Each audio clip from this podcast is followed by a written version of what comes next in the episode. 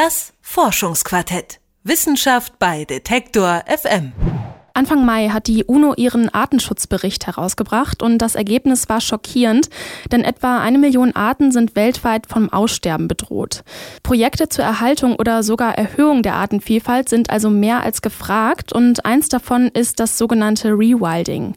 Dabei werden Landschaften sozusagen kontrolliert verwildert und was das jetzt genau ist, das erklärt mir mein Kollege Jonas Junak. Hallo. Moin, moin.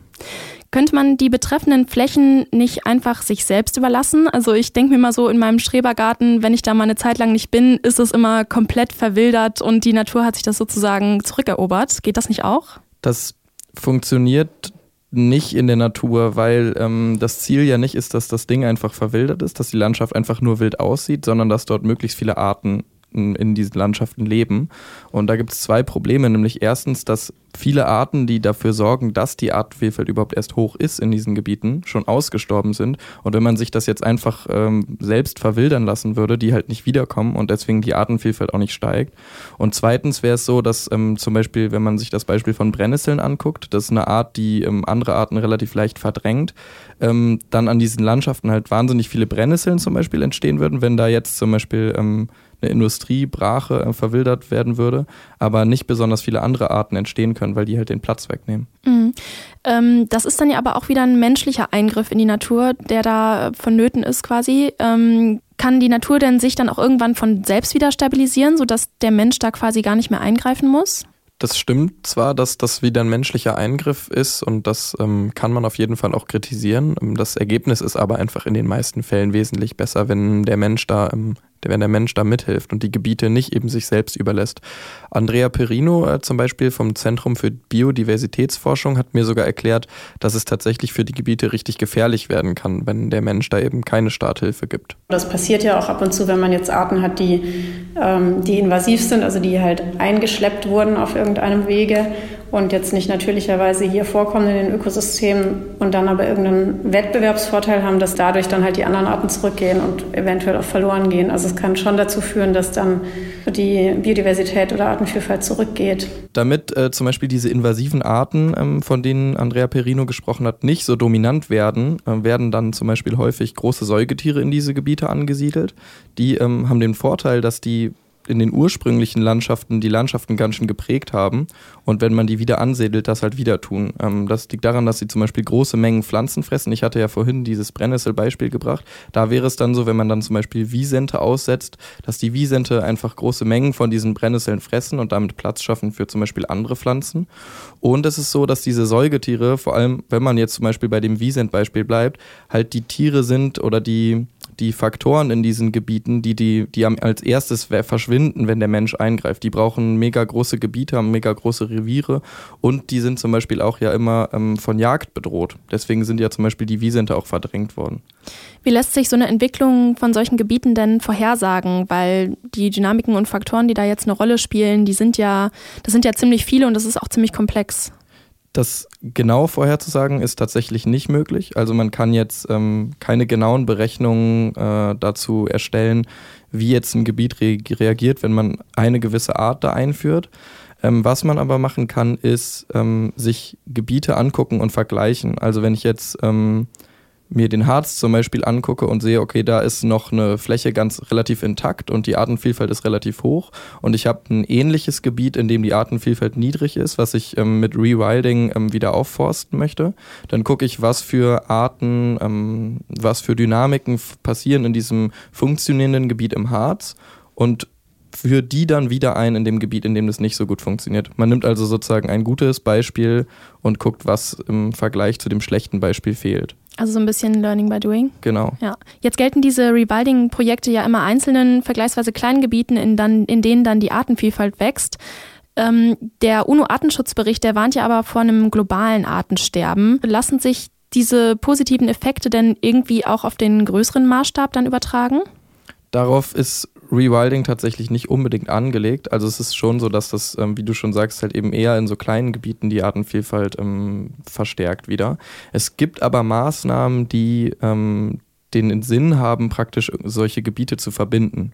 Und dadurch entstehen dann ja sozusagen, dadurch entsteht ein Austausch zwischen diesen Gebieten mit höherer Artenvielfalt und dadurch vergrößern sich im Prinzip auch die Lebensräume der Tiere. Also das ist dann zum Beispiel so, dass Autobahnen, ähm, die durch ein Waldstück führen, ähm, mit so grünen Brücken überzogen werden, wodurch dann eben halt sich die Artenvielfalt verbreitern kann, weil die Tiere dann eben nicht über die Autobahn müssen und das diesen Lebensraum nicht spaltet.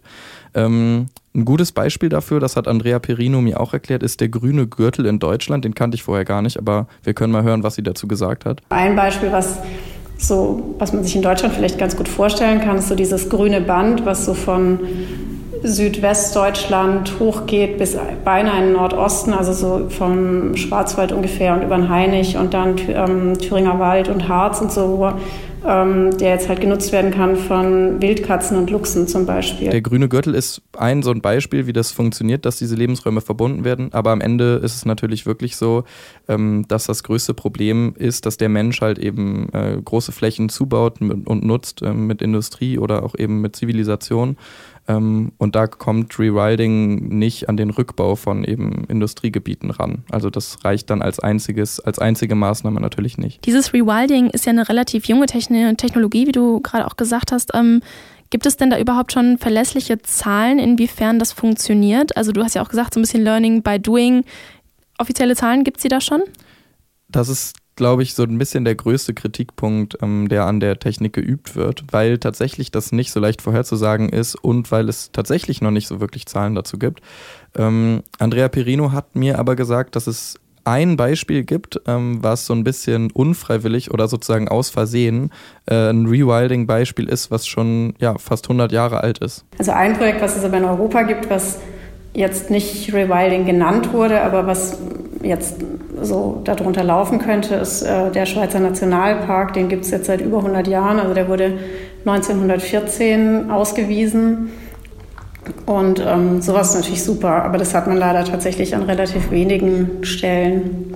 Das Beispiel vom Nationalpark Schweiz ähm, ist tatsächlich super hilfreich, weil es so alt ist, weil die Generationsfolgen von vielen Arten, also wenn wir uns zum Beispiel Bäume angucken oder große Säugetiere, haben die ja ewige Generationsfolgen. Das heißt, man kann solche Prognosen oder man kann ein Fazit dafür, wie gut so ein Rewilding-Projekt funktioniert hat, tatsächlich erst nach ja praktisch so einem Jahrhundert ziehen, so wie zum Beispiel in diesem Nationalpark in der Schweiz. Ähm, es gibt aber auch ein Beispiel oder mehrere Beispiele von Rewilding-Projekten, wo man jetzt vielleicht über so einen, einen langen Zeitraum noch kein Fazit ziehen kann, wo man aber auch bei jüngeren Beispielen schon sagen kann, okay, das hat auch in den letzten Jahren oder Monaten schon was gebracht. In Rio de Janeiro gibt es ein Rewilding-Projekt, also mitten in der Stadt im Grunde, auch auf relativ kleinem Raum.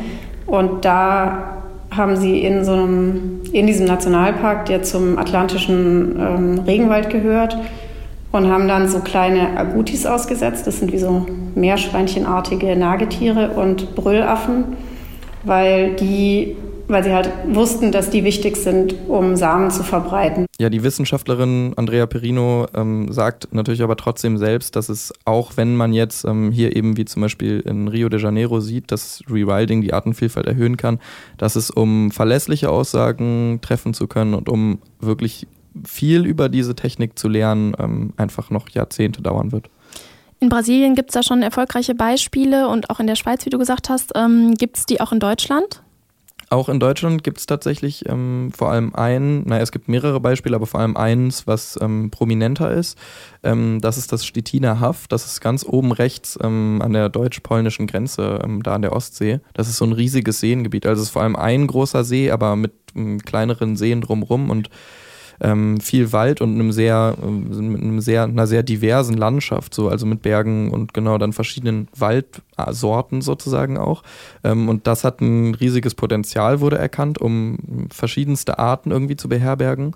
Und ähm, das wird jetzt bearbeitet, dieses Gebiet von Rewilding Europe. Das ist so ein bisschen das ist ein Netzwerk im Prinzip aus verschiedenen Organisationen, die Rewilding-Maßnahmen Maßnahmen betreiben. Und so das größte organisatorische Netzwerk was jetzt in Europa eben diese Rewilding, ähm, dieses Rewilding betreibt. Und genau die machen das zum Beispiel im Stettiner Haff. Und da haben sich auch jetzt ähm, in der Vergangenheit schon ziemlich viele Arten angesiedelt, die man so jetzt in Deutschland nicht unbedingt erwartet. Also da leben jetzt zum Beispiel schon Wiesente oder Seeadler oder Elche sogar oder Wölfe, die da tatsächlich irgendwie mittlerweile das zu ihrem natürlichen Lebensraum gemacht haben. Ich habe letztens mal so einen Artikel gesehen, ähm, wo es um die Auswilderung von Wiesenten gibt und da ist mir auch nochmal aufgefallen, was für krasse Tiere das eigentlich sind. Ne? Also ich stelle mir jetzt so vor, wenn ich irgendwo in Deutschland spazieren gehe und mir dann so ein Wiesent da ähm, vor die Füße läuft, ja nicht vor die Füße, ne? Aber wenn ich das sehen würde, also es ist schon irgendwie ziemlich krass. Du hast auch gesagt, dass du schon mal eins gesehen hast, ja, ne? ich, äh, ich war mal vor ein paar Jahren in Polen joggen, auch im Wald. Das war auch tatsächlich da ähm, in der Nähe vom Stettiner Haff, also rechts von Stettin auf der polnischen Seite.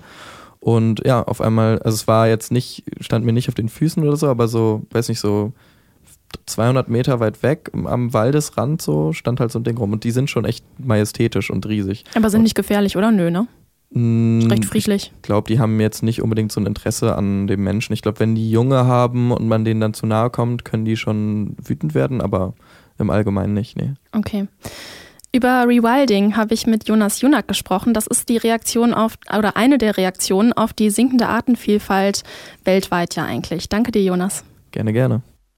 Das Forschungsquartett. Wissenschaft bei Detektor FM.